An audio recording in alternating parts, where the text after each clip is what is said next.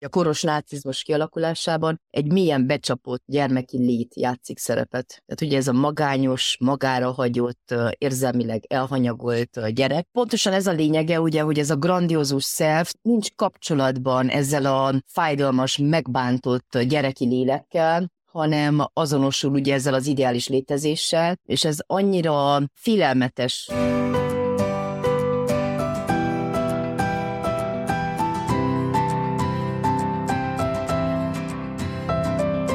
Sziasztok, ismét eltelt két hét, ismét és boldogan élünk dr. Kádár Anna Máriával. Szia Anna! Szia István! Köszöntöm én is a hallgatóinkat. Mint az utóbbi adások elején most már ez ilyen hagyomány, frissen, üdén itt beköszönünk, hallod, lendületesen, be, immediás stressz, belevágunk a műsorba, a napba, mert ugye ez március 25-én pénteken jelenik meg, tehát valahogy akkor tárt hallgatják. Mi még azért, hogy mondjam, kicsit így előrébb járunk az időben, ezt elárulhatjuk. Mindenféle szempontból. Nap szerinti időben és a napszok szerinti időben is. Igen, mert ugye van nekünk egy előgetős, halogatós adásunk az első évadból, amit vissza lehet hallgatni. Na hát mi nagyon-nagyon következetesen elkezdtük ezt az előgetést alkalmazni, úgyhogy sokat dolgozunk előre. Ahogy az elhangzott a legutóbbi Temesséd dupla epizód második részének az elején is, ahol ugye olyan fogalmakat jártunk körbe, hogy hogyan kötnek össze történetek, életmese, mesélés és történetmesélés, életmese, énképteremtés, reziliencia, és nem utolsó sorban ugye ezek a történetek hogyan hatnak ugye az önbizalmunk építésére, és igazából ezen a mesdjén, ha úgy tetszik, mondhatjuk egy picit tovább haladva, tovább gondolva öm, beszéltünk arról, hogy miről kéne a mostani műsornak szólnia. Szóval ezt a mesdjét tovább gondolva jutottunk arra, hogy Annával most egy picit a narcizmus jelenségéről, fogalmáról, hatásairól, téves megítéléséről fogunk beszélgetni az előttünk álló órában. És mielőtt ezt megtesszük, most fontos elmondani időben, mert legutóbb bűvészkednem kellett vágáskor, hogy műsorunk működését pedig a Podcast Pioneers a Vodafone sokszínű tartalmakat népszerűsítő programja támogatja, amit ezúton is köszönünk. Na hát Anna, ugye az előzetes beszélgetésünkből annyit talán elárulhatok, hogy amikor mondtam, hogy engem is meglepett sok minden, amikor készültem erre az adásra a narcizmussal kapcsolatban, akkor rögtön ilyen helyeslően bólogattál, hogy hát igen, ezzel kapcsolatban azért van zűr a fejekben, mert hogy talán az a nulladik lépés, ahonnan indulnunk kéne, az maga a fogalom tisztázása. Igaz, azt mondtad, hogy ezzel kapcsolatban azért, azért nagyon-nagyon sok zűra, mert hogy könnyen dobálódzunk ma már ezzel a kifejezéssel. Igen, nagyon érdekes az, hogy most már a, akár a különböző személyiségzavarokat is használjuk ilyen címkeként, hogy egy-egy dolgot meglátunk egy másik emberben, és akkor azonnal elkezdjük diagnosztizálni, ami nagyon káros, mert hogy igazából ezt is egy ilyen kontinuumként lehet elképzelni, hogy van egy ilyen uh, sáv, és akkor azon belül ja, vannak különböző vonások és különböző erősségű tünetek, és hogy meg kell legyen egy bizonyos erősség ezeknek a tüneteknek ahhoz, hogy valaki diagnosztizálható legyen, és nem a mi dolgunk, hogy diagnosztizáljunk, a pszichiáter diagnosztizál, és a kategórián túl nem is feltétlenül a címkének a negatív részét kellene látni, hanem pont azt, hogy hogy, hogy ez az ember is szenved a, a különböző tünetektől, ugye az életben való viszonyulásait ő maga is próbálja rendezni. Tehát, hogy, hogy, hogy ez nem, nem úgy történik, hogy, hogy valaki narcisztikus, úgymond kihúzza magát, és milyen jó neki, hogy ő narcisztikus. Tehát, hogy ezért azért sokkal komplexebb ez a, ez a fogalom. Mert Ugye ebben a helyzetben, hogyha a meghatározást akarjuk nézni, a maga narcisztikus pontosan az önbecsülésének a különböző vetületeit nem tudja egybe tartani. Ez, ez minden ember számára nehézséget okoz, de hogy a narcisztikusnak van egy olyan korai sérülése, ami miatt ugye ő próbálja megóvni magát a különböző frusztrációktól, és emiatt kifejleszt egy ilyen grandiózus ént, vagy grandiózus szelfet, és ebben ő ugye sikeres, csodált, elismert, tökéletes, és az egész életét lényegében erre használja, hogy, hogy ezt a hamis ént átélje, meg hogy, hogy ahhoz, hogy fenntartsa, ehhez kell a környezet. Tehát, hogyha őt kudarcok, vagy akár csalódás éri, ami lehet, hogy a külvilág számára egy apróság, vagy kis tényleg lényegtelen dolog, akkor ezt a nagyzolását, ezt, ezt a fantáziájában fogja megélni. Úristen, mennyi dolgot mondtál rögtön itt a, a legelején, amiről remélem, hogy a elkövetkező pár percben részletesebben is beszélni fogunk, de akkor talán menjünk vissza ugye a tyúkhoz, meg a tojáshoz, ahogy szokták mondani, ugye a maga a fogalom, a narcizmus fogalma, az picit megint előbújik belőlem a magyar tanár, ugye ez a görög mitológiához vezethető vissza, hogyha jól tudom. Erről nekem egyébként mindig a Herkules mese jut eszembe, megvan az egy, egy fél Igen. másodperces geg, amikor azt mondja a Herkulesben valamelyik isten, hogy nem ünnepeltünk így, mióta Narcisz összejött saját magával, tudod, és akkor ott egy figura, aki a tükörképét. igen. Jó, persze, ez nagyon ismét egy lecsupaszított szélsőséges megközelítés, hát ugye ez csak erre a mitológiai ö, alakra utal, aki ugye, akiről ugye valóban szól egy görög mitológiai történet, miszerint beleszeretett a saját tükörgépébe, és ugye ennek nyomán Freud nevezte el talán ezt a jelenséget. Tehát, hogyha most csak a, a narcizmut, mint kifejezést pszichológiai értelemben kérdezném, tehát, hogy mit is jelent az, amikor azt mondjuk valakire, hogy narcisztikus, akkor mit mondanál, hogy ezt hogy határozza meg a pszichológia? Ó, hát Ugye nehéz, nehéz így ezt, mert nagyon sok meghatározás van. Akkor bocsánat, úgy kérdezem, mi az, ami okot ad arra, hogy, hogy tévesen magyarázzuk, vagy félre magyarázzuk, vagy félreértelmezzük, vagy csak fél infót úgymond jegyezzünk meg belőle? Talán így könnyebben megfogható. Igen, hogy, hogy ebben a grandiózis celfállapotban érintett személy, mert ugye kialakítja ezt a grandiózus ént, emiatt ugye úgy látjuk, és így is van, hogy, hogy nem empatikus, tehát hogy nagyon sokszor irigy, féltékeny, arrogáns, sőt, akár kizsákmányoló, meg meg kegyetlen is lehet, és emiatt hajlamos szenvedés okozni másoknak. És azáltal, hogy ugye ő nem, nem törődik másokkal, hogy, hogy akár manipulálhatja a saját környezetét, vagy kihasználja azonnan érkező impulzusokat, úgy tűnik, hogy, hogy végül is ő nem csinál más, mint hogy ezt az önbecsülést táplálja. És ugye a környezetétől várja el azt, hogy hogy ők is úgy viselkedjenek, hogy, hogy ő nagyszerű tudjon maradni. Nagyon tették nekem Bánki Győrnek az a könyve, nem tudom, ezt olvastad de én most pont ebben néztem bele, a legnagyszerűbb könyv a narcizmusról. Ismered? Hú, nem, de már a címe is tetszik. Igen, nem, nem tehát ismerem, ne is írja az elején, hogy miért választotta ezt a címet, és Aha.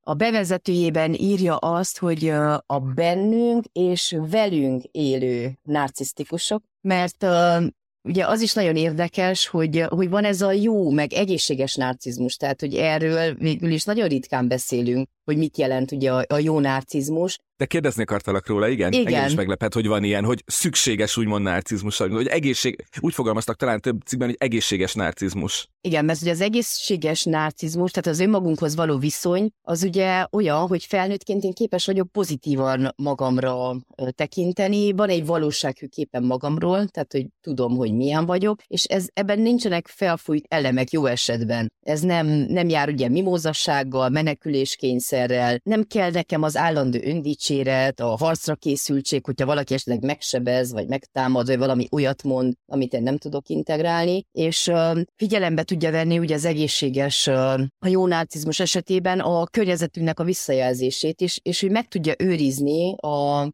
magát a lelki egyensúlyt, és nem hárítja el azt, hogyha valami nem, nem tükrözi vissza azt a, azt a fajta képet, mondtad a tükör, meg a visszatükrözés, ami nem egyezik azzal, amit, amit ő magáról gondolt. És hogyha belegondolunk, ugye a jó narcizmus az pont az, hogy én jobban vagyok önmagammal, hogy mégis szeretem magam, és, és jobban vagyok a körülöttem élő személyekkel, mert a, hogyha nem, akkor ugye ez a kép eltorzul. Tehát, hogy már nem azt látom a víztükörben, vagy, vagy abban a tükörben, amiben magamra tekintek, ami ott van, hanem szoktak lenni ezek a fotók, tudod, hogy, hogy ilyen vagyok én, és akkor a tükör az, az mutat valami, valami teljesen mást. Nekem tudod, ki jut eszembe Hófehérkének a mostohája, ez a tükröm tükröm mond meg nékem, ki a legszebb a vidéken. Nekem meg tudod, mi ugrott be a Dorian Gray arcképe. Uh-huh. Ezek is ugye ilyen érdekes analógiák. Ugye a Hófehérkében ugye a, a tükör, de ugye a tükör teljesen függetlenedik végül is a, vagy szok, úgy szokták ábrázolni, hogy a tükör, akit a hófehérkében látunk, ugye ez független a, a gonosz mostohától. Mert valamilyen másféle kép van a, a tükörben, mindig valami másféle arc van ott, nem a mostoha arca beszél ugye hozzá vissza. Igen. Ez tök érdekes, mert hogy egyébként a jegyek meg, amiket mondasz, most ahogy mondod, eszembe se jutott basszus, hogy tényleg a, a, az a klasszikus narcisztikus, ugye a hófehérkének a királynője. Igen. És hogy ne felejtsük el, mert hogy mindez mögött, ugye ott van ez a grandiozitás, de hogy emögött egy nagyon-nagyon súlyosan leértékelt, bizonytalan, akár szégyennel teli, fájdalommal teli belső valaki van. Tehát, hogy ez a kép kívül, amit látunk, és belül van valami teljesen más, aki annyira tényleg súlyosan le van értékelve, hogy, hogy őt kénytelen vagyok megóvni narcisztikusként, mert ugye ott van benne a kicsiség, az elutasítottság, a, nagyon sokszor a traumatikus élmények, és, és csak így tud fennmaradni, hogy kell egy ilyen páncél. És akkor lesz érintett ugye ez a személyiségrész, mert nem, nem mindig látszik, tehát nincs valakinek de felírva a homlokára, hogy na, narcisztikus vagyok, hogyha elmarad a siker meg a csodálat, és hogy, hogy már nincsenek meg ezek a, az elhárító mechanizmusok, meg a kompenzálás. Beszéltünk ugye egyszer az elhárító mechanizmusokról. Vagy csak arról nem, nem beszéltünk. Abból nem, de arról is kellene Amit egyszer majd. arról, nekem a personákról szóló adásunk jutott eszembe. Igen. Amikor tudod, beszéltük azt, hogy ugye a, az embernek vannak különböző personái, és konkrétan az a kép, amit felelevenítettünk, az a grafika, ugye, hogy van egy ilyen emberméretű szarkofág, és ugye kinyitod azt az emberméretű szarkofágot, akkor abban benne ül egy ilyen, hat, egy ilyen nagyon pici embriópózba összehúzott emberke. Csak ugye akkor, akkor egészen más megközelítésben beszéltünk ugye erről, hogy mit mutatunk a külvilágnak magunkból, milyen personát építünk magunknak a külvilág felé, és hogy valójában milyenek vagyunk. De nekem úgy tűnik,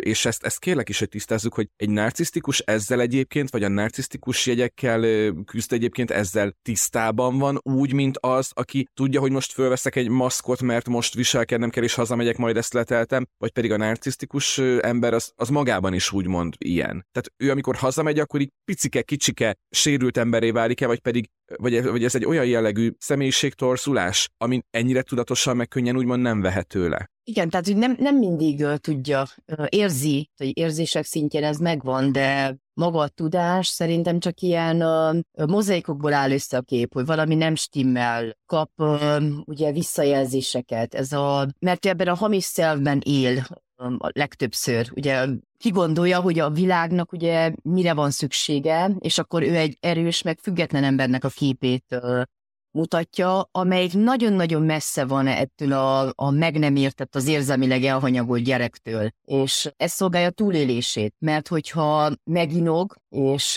ez a kettő így, tehát amúgy is távol van, de egyszer csak közel kerül ehhez a belső sebzett gyereki részéhez, hát ez, ez, ez nagyon-nagyon félelmetes. Tehát ő pont ezért kerüli ezt a fajta szembesülést, meg ehhez kellene egyszer egy érzelmi belátás, meg egy kognitív belátás, tehát ez nem, nincs is olyan helyzetben, mert ebben az állapotban mindig ő fölötte áll a többi embernek, hogy nem kell az érzéseivel törődnie, nagyon könnyen dominálhat, és ehhez egy nagyon komoly mentális és egy lelki munka kell, tehát hogy maga a pszichoterápia, hogy ez, ez tudatosuljon. És uh, olvastam egy beszámolót, uh, hogy is mondta, nagyon-nagyon érdekes volt a párkapcsolatban, hogy uh, gondolkodom, hogy hogy, hogy mondta, hogy mit csináltam a feleségem, amikor beláttam, hogy Na, majd eszembe fog jutni. Most nem jut eszembe. Visszatérünk Jó, a oda. Visszatérünk majd a párkapcsolat részére úgy is szerettem volna külön Igen. kitérni, hogy, hogy, hogy ebben a megközelítésben külön beszéljünk róla, de ugye az egy következő életszakasz. Tehát akkor lépjünk vissza a legkorábbi életszakaszhoz, amikor szóba került ez a kifejezés. Én legalábbis ott találkoztam vele, ugye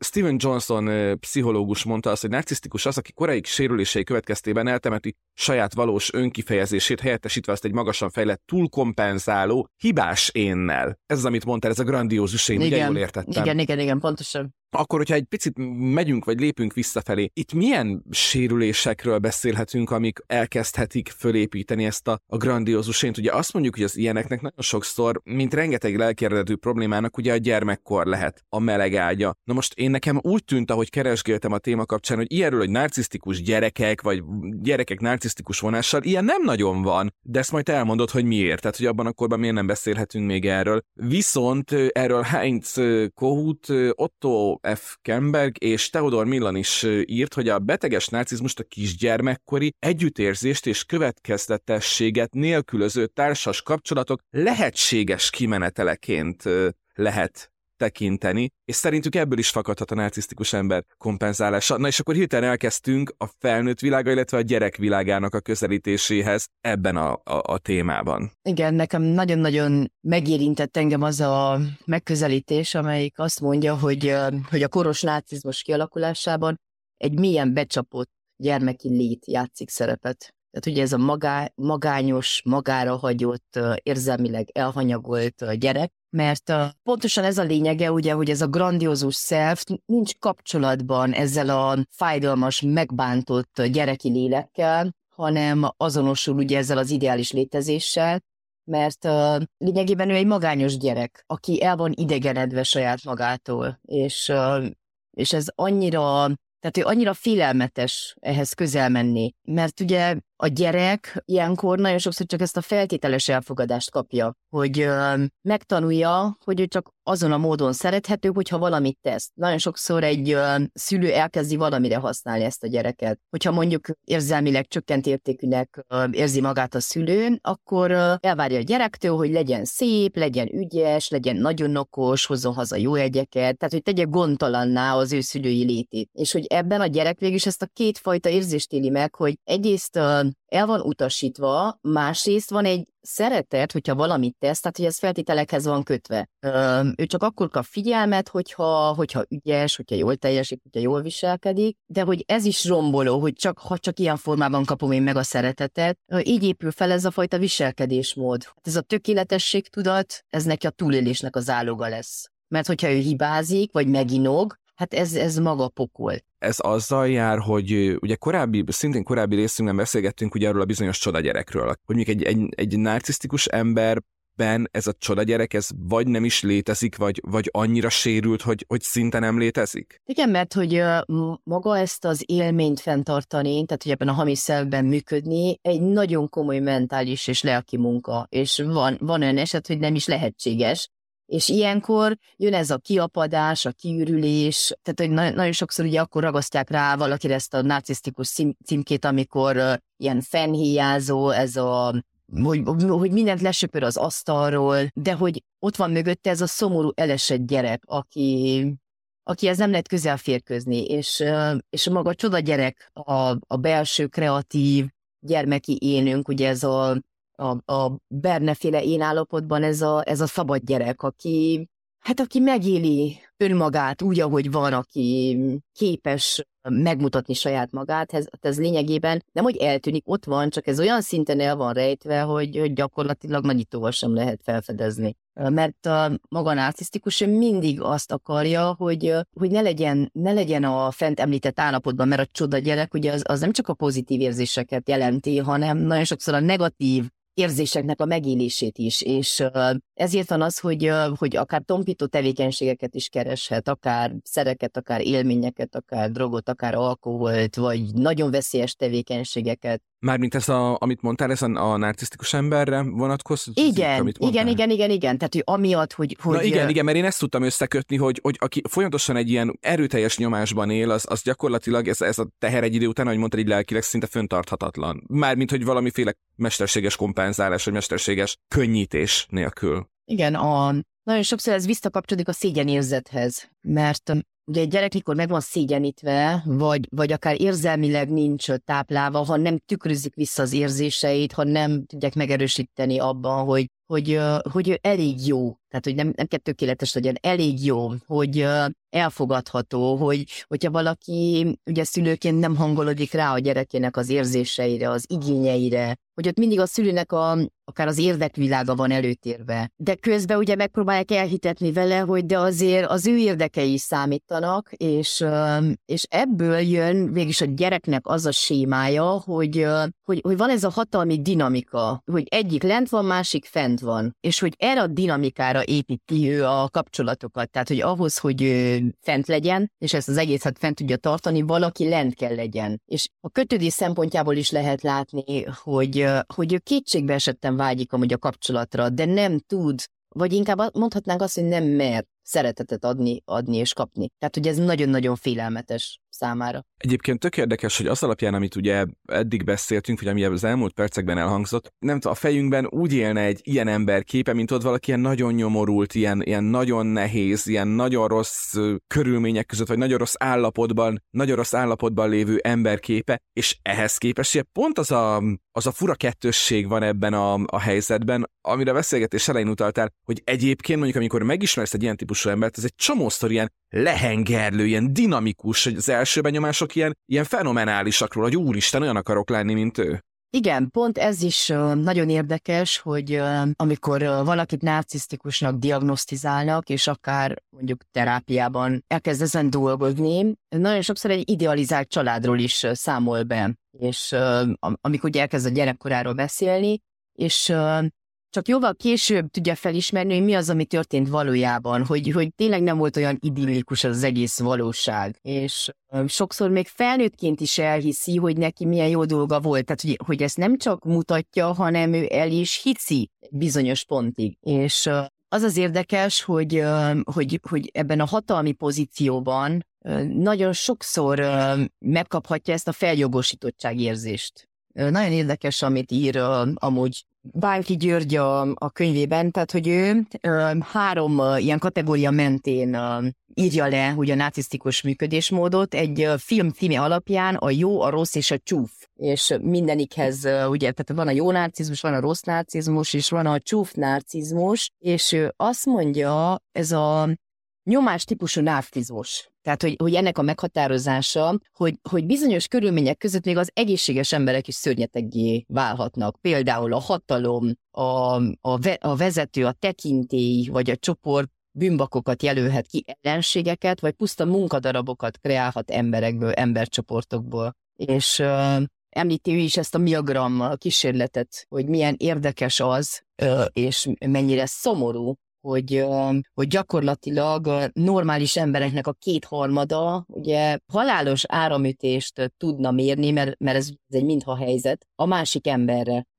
Ez, a, ez az a fogláros kísérlet, amikor embereket különböző, vagy azonos társadalmi csoportból származó embereket különböző uh, hierarchiai pozícióba helyeztek egy kísérlet kapcsán, és akkor a, az egyik foglár volt, a másik fogva tartott? Nem, az, a, az milyen... a Zimbárdoféle kísérlet. Az egy másik? Igen, az a Zimbárdoféle. nem akartam félrevinni. Igen, a Stanfordi kísérlet, de hogy maga miagram kísérlet ott egy ilyen, mintha helyzet, van egy ilyen tanulásos helyzet, hogy most megnézzük, hogy a büntetés az hogyan befolyásolja magát a tanulást, és ugye a, a kísérleti személy, aki egy, végülis egy beépített ember, olyan, mint hogyha áramra lenne kötve, és van egy fehér köpenyes, mondjuk én vagyok a fehér köpenyes, te ott ülsz mellettem, és akkor van egy fal, és ott ül a, a kísérleti személy, aki, aki egy beépített ember, csak te nem tudsz az egészről. És akkor én azt mondom, hogy most a, megnézzük, hogy a büntetés az hogyan befolyásolja a memóriának a teljesítményét, szavakat kell ismételjen a másik személy, és akkor, hogyha nem jól mondja ezeket a szavakat, nem megfelelő sorrendben eltéveszti, kihagy, akkor te áramütést adsz neki. 15 volt, 20 volt, és így tovább. És amikor már, persze, hogy nincs rákötve az áramra, de hogy amikor elkezd, elkezdi mondani, fú, ez fáj, jaj, fáj, fáj, fáj, te rám nézel, és én elismételem, hogy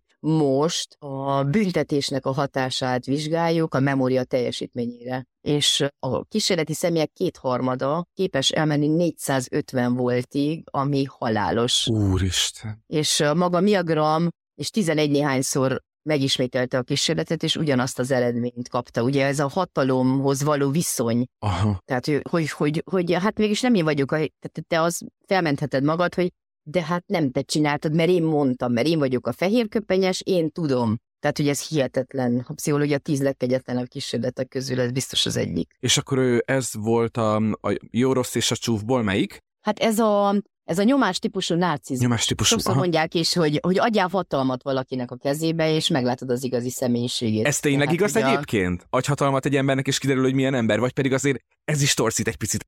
Hát, ö, jó, most nem, nem mondhatjuk egy az egybe, hogy, hogy valakinek hatalmat adsz, és akkor jönnek a narcisztikus vonásai, kivetnek. Tehát, hogy maga a helyzet nagyon sok mindent előhozhat belőlünk, amiről nem is gondoljuk, hogy ott van, én inkább így mondanám. És igen, én nagyon sok olyan helyzetet láttam, amikor hatalommal, erővel, státussal bíró emberek nagyon-nagyon-nagyon torz személyiségévé váltak. Tehát, hogyha összehasonlítjuk a előtte levő és utána levő helyzetet, igen, ott van a torzulásnak a lehetősége. Tehát, hogy nagyon nagy felelősség, ugye, maga a hatalom, maga a, a, a vezető pozíció, nagyon helyben kell lenni, észnél kell lenni, hogy ezt jól tud csinálni. Mert ugye olyan előjogokat kapsz, ami, amivel könnyű élni, meg könny, ugyanúgy könnyű visszaélni is.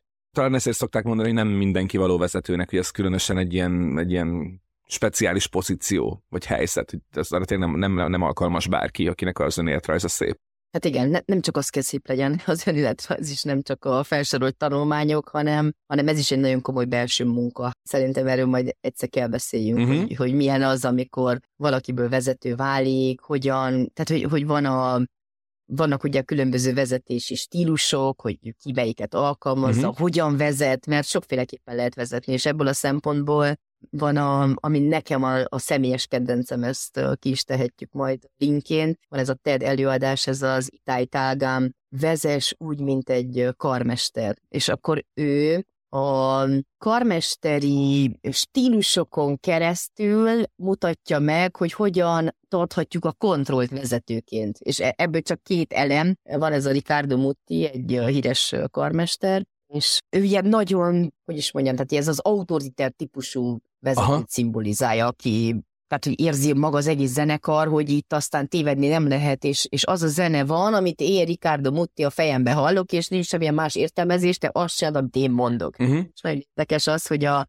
Scala 700 alkalmazottja, neki levelet, hogy ön egy nagyszerű karmester, többet nem szeretnénk önnel dolgozni, tehát be kellett adja a felmondását, mert hogy ez túl ilyen direkt, hogy megyek, és akkor megmondom. És Bernstein azt hiszem az utolsó karmester, aki, tehát gyakorlatilag így, ahogy én ülök, karba van téve a keze, tehát hogy érdemes tényleg ezt a videót hmm. megnézni, mert hát szavakkal nehéz leírni, hmm. hogy igazából az arcával és a szemével vezet, nem is vezet, hanem igazából jelen van. Ú, az mekkora lehet, most már rá akarok keresni. Az baromi jól Van egy, könyv is, van egy könyv is, ami nemrég jelent meg, tehát ilyen három éve. Tehát, hogy ő írta, mert hogy ő igazából ilyen, szerintem ilyen tanácsadóként, meg trénerként is dolgozik. Hihetetlen, imádom, zseniális ahogy előad meg, ahogy ír meg, amiről ír, és tényleg annyira jó ez az analógia, meg, meg ahogy úgy látod ennek a vezetőnek az arcán azt a fajta örömöt, hogy, hogy, hogy valahogy lehet így is csinálni, hogy együtt vagyunk, és egy cél érdekében teszünk dolgokat, és nekem nem kell a hatalom meg a büntetésnek a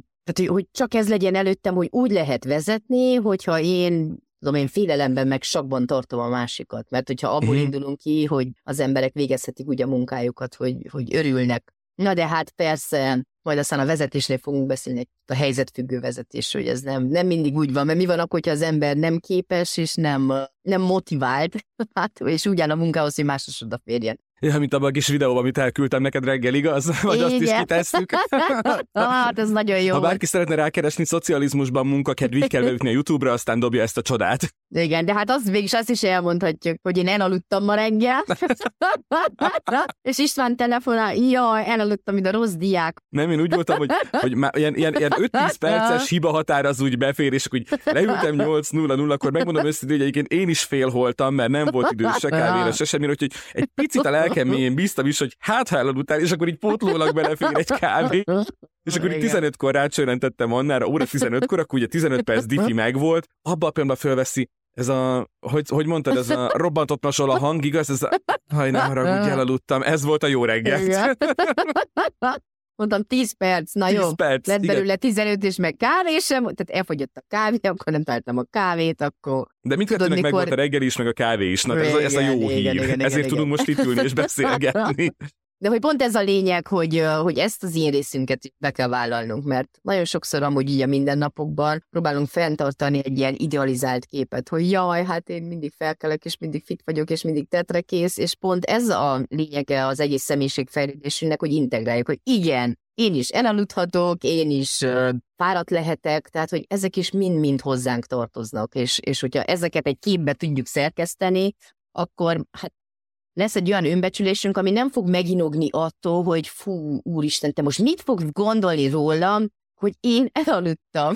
Mert, hogy és ugye a ma reggeli elalvásunkból már mit csináltunk? Már csináltunk egy oszcilláló narratívát, igaz? Igen. Hogy már most úgy beszéljük, úgy meséljük a hallgatóknak, ami egy órával ezelőtt történt, hogy, hogy ez már egy ilyen lent is volt benne, vicces is volt benne, itt van végül is jó dolog sült ki belőle, mert itt vagyunk és vesztük föl, nem? Igen, igen, igen. igen. És, és a fölvétel nem... óta először el is mosolyodtál, szóval mindenképpen megérte ja, egy kicsit így. Tényleg nem kacagtam komolyan. Hát nem, jó, most a nem, nem, most, most annyira, annyi, azt figyeltem, hogy annyira komolyan beleálltál ebbe a témába, és nekem ez is egy kicsit filmjelzése volt a téma komolyságának, mert én azt hittem egyébként, igen. mint ahogy szerintem nagyon sokan gondolnánk hallgatók közül is, és szerintem ezzel semmi gond nincsen, pont ezért beszélgetünk erről, mert hogy valahogy a világ, amiben élünk, meg a közsziedelem, amiben élünk, meg, meg egy picit igen, ez a keszekuszasság, amiben élünk, annyira eltol fogalmakat, vagy összemos fogalmakat, hogy én is azt gondoltam, hogy Anna, beszéljünk a narcizmusról, ez tömegbetegség, és hogy nem, rohadtul nem. Tehát, nem. hogy van a narcizmus, amiről beszélni kell, és akkor most térünk vissza ugye ismét Johnsonhoz, aki azt mondja, hogy a narcisztikus ember gyakran öntelt, nagyra vágyó, másoknál fejebbnek valónak érzi magát, és itt fogalmazódott meg bennem a kérdés, hogy oké, okay, akkor tegyük tisztába, hogy de ilyenek az egós emberek is. Hát akkor most,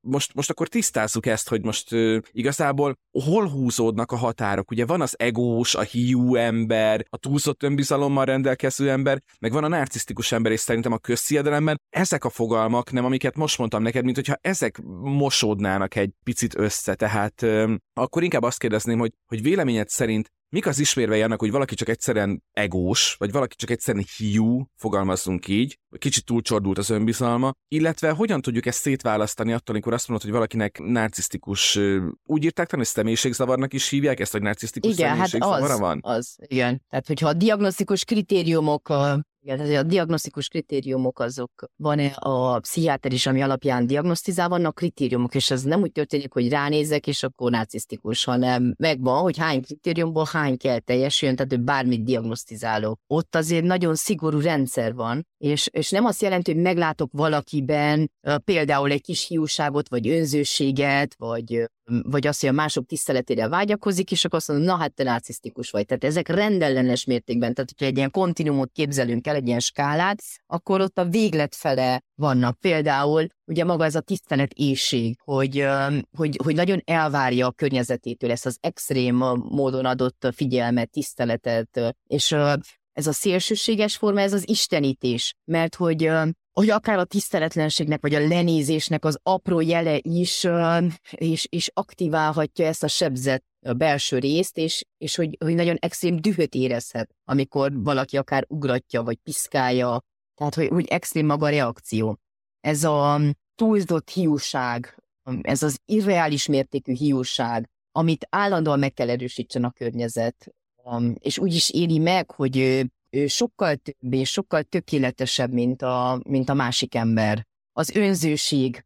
De hogy, hogy ez is azért érdekes, mert hogy ő nem azért önző, hogy hogy is fogalmazzam, tehát hogy abból kell kiindulni, hogy, hogy nincsenek kielégítve egyszer az ő igényei, és, és ahhoz, hogy ezt az űrt ki tudja tölteni, már nincs energiája arra, hogy, hogy figyeljen másoknak az igényeire, meg akár másnak a lelki világára. Tehát, hogy, hogy lehet, hogy amikor... Tehát akkor nem mások rovására vagyok, önsző, úgy érted? Tehát nem mástól hát sajnál más dolgokat, hanem, hanem magától sajnálja, vagy magától érzi a hiányát dolgoknak? Igen, mert hogy, hogy amit meg kell látni, és valószínű, hogy én is így komolyabb voltam, meg úgy próbáltam egy kicsit ugye maga másik perspektívából megnézni, hogy mit élhet meg egy narcisztikus vagy narcisztikus vonásokkal rendelkező ember, hogy azt a mérhetetlen belső fájdalmat, az űrt, azt, a, azt tehát, hogy próbálom látni azt a belső gyermeki ilyen részét, ami, ami, ami igazából, tehát hogy, hogy, hogy annyira elesett, és annyira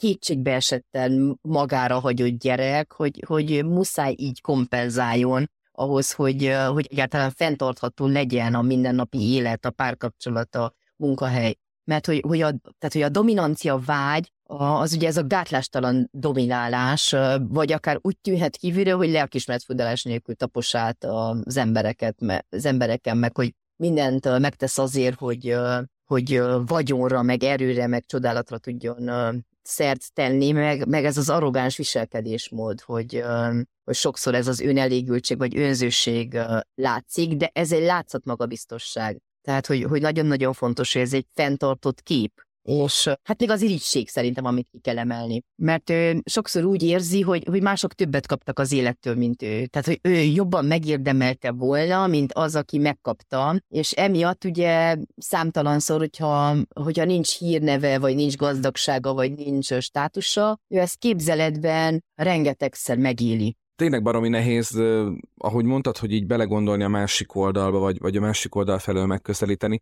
Majd erre vonatkozóan is lennének kérdések, de még így a, az embernek ezen az oldalon, amiről beszélünk maradva, azért, de jó, kicsit nézzünk a túloldalra is. Egy ilyen típusú embernek talán az is egyfajta keresztje lehet, ezen gondolkodtam, miközben hallgattalak, hogy, hogy oké, okay, hogy ezt mi megértjük, meg most erről beszélgetünk, meg ezt tudjuk, de azért azok a jegyek, amiket mondtál, olyan jegyek, amiket legyünk őszinték, nem nagyon szeretnénk magunk körül tudni. Tehát, hogy egy ilyen jegyekkel rendelkező embert, még ha mondjuk valaki, aki a környezetében van, van is annyira szociálisan érzékeny, hogy meglátja benne azt a sebzett embert, amiről te beszélsz, nem biztos, hogy van türelme, vagy életbátorsága egyszerűen ebbe beleállni, hogy, hogy én egy ilyen embert ugyan megmentek, és szerintem ezt tisztázzuk is, hogy talán ezek olyan problémák, amiket nem lehet azzal megmenteni, hogy ja, én fölismertem, hogy te egy ilyen kis sérült ember vagy, majd én segítek a te kis lelkeden. Tehát, hogy ha ilyet tapasztalunk, akkor az, az egy sokkal komolyabb segítségre szorul, mint az, hogy mondjuk nem fordulok el tőle, vagy mondjuk elhívom kávézgatni, hogy beszélgessünk, és akkor mondja el, hogy neki mik a problémái. Ugye? Igen, mert hogyha abból indulunk ki, hogy ha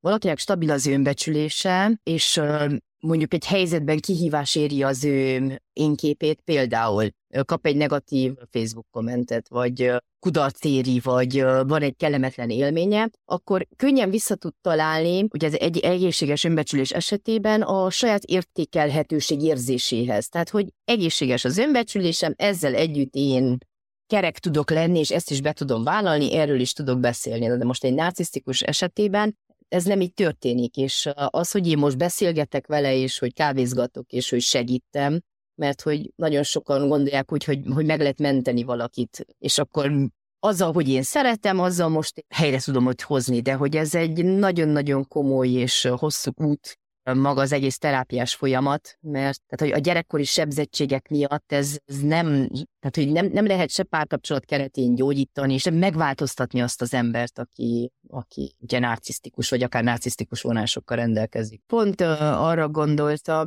közben ugye így beszéltünk, hogy egy teljesen másfajta üzemmódban voltam legalábbis én, tehát hogy sokkal inkább így a, a pszichoterapeuta szempontjából próbáltam végignézni ezt az egészet, és hogy ne a címkézés irányába menjünk el, amit olyan nagyon sokszor látunk. Hogy mennyi hiány és mennyi fájdalom és mekkora űr van ennek az egész történetnek a mélyén, és ha már tényleg csak annyit tudtunk elérni ezzel, hogy, hogy, hogy ne használjuk ezt a jelzőt, csak úgy minden meggondolás nélkül, hogy ezt hagyjuk meg a diagnosztikus kategóriának, és ezt majd diagnosztizálja az, aki, aki erre szakavatott veszélyes dolog ez. Úgyhogy Anna, hát nagyon szépen köszönöm, hogy ismét itt voltál, és erre is felhívtad a figyelmet, illetve tényleg egy ilyen gondolat csírát el tudtunk ültetni ebben a beszélgetésben, amit ugye meg lehet hallgatni Spotify-on, Apple Podcast-en, Google Podcast-en, Deezeren, illetve YouTube csatornánkon is. Ezeken a csatornákon nagyon köszönjük, hogyha feliratkozol, illetve a YouTube-nál, ha jól tudom, akkor a feliratkozás mellett most már a profiba ezt is elmondják, én ezt szoktam felejteni.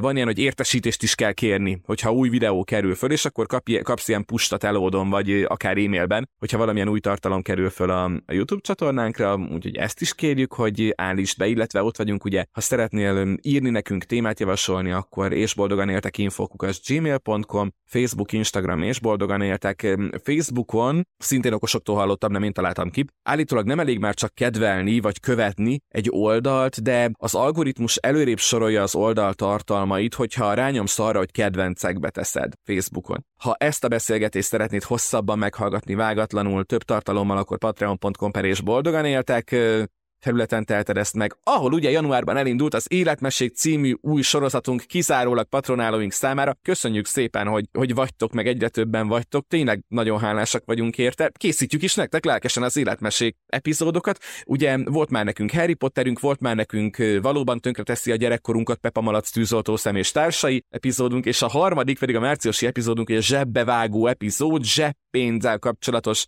kérdések kerülnek középpontba, egyébként felvetéseitek alapján. Képzeld, Anna, már a Patreonon is vannak olyan tök jó kis kommentek, meg hozzászólások, meg ilyen véleményfoszlányok az egyes részekhez, úgyhogy tök örülök, hogy ott is egy kis mikroközösség formálódik, képzeld. Igen, annak én is, meg a, ott válaszoltam az egyikre, nem, amit elküldtél. Igen, igen, igen, igen. Patronálok közül valaki kérdezett, igen, igen, igen. Igen, azt kérdezték, hogy mik a jó mesének a, az ismérvei a Harry Potteres rész után, és ezért már részben szerintem megválaszoltuk a februáriban, ugye, ahol ezt azért nagyobb kontextusban körbejártuk, hogy most tényleg tényleg teszi el a gyereknevelési, nem tudom, törekvéseinket, ha a gyerek megnéz egy mancsőrjárat részt. Spoiler, nem, de ettől majd az életmességből kiderül. És igen, igen, igen, ott válaszoltál erre. Meg itt válaszoltál egy csomó kérdésre a narcizmussal kapcsolatban, amit nagyon szépen köszönök. Meg köszi szépen, hogy itt voltál, Anna. Köszönjük neked is, hogy itt voltál, aki hallgattál bennünket. Találkozunk két hét múlva. Szia, sziasztok! Sziasztok!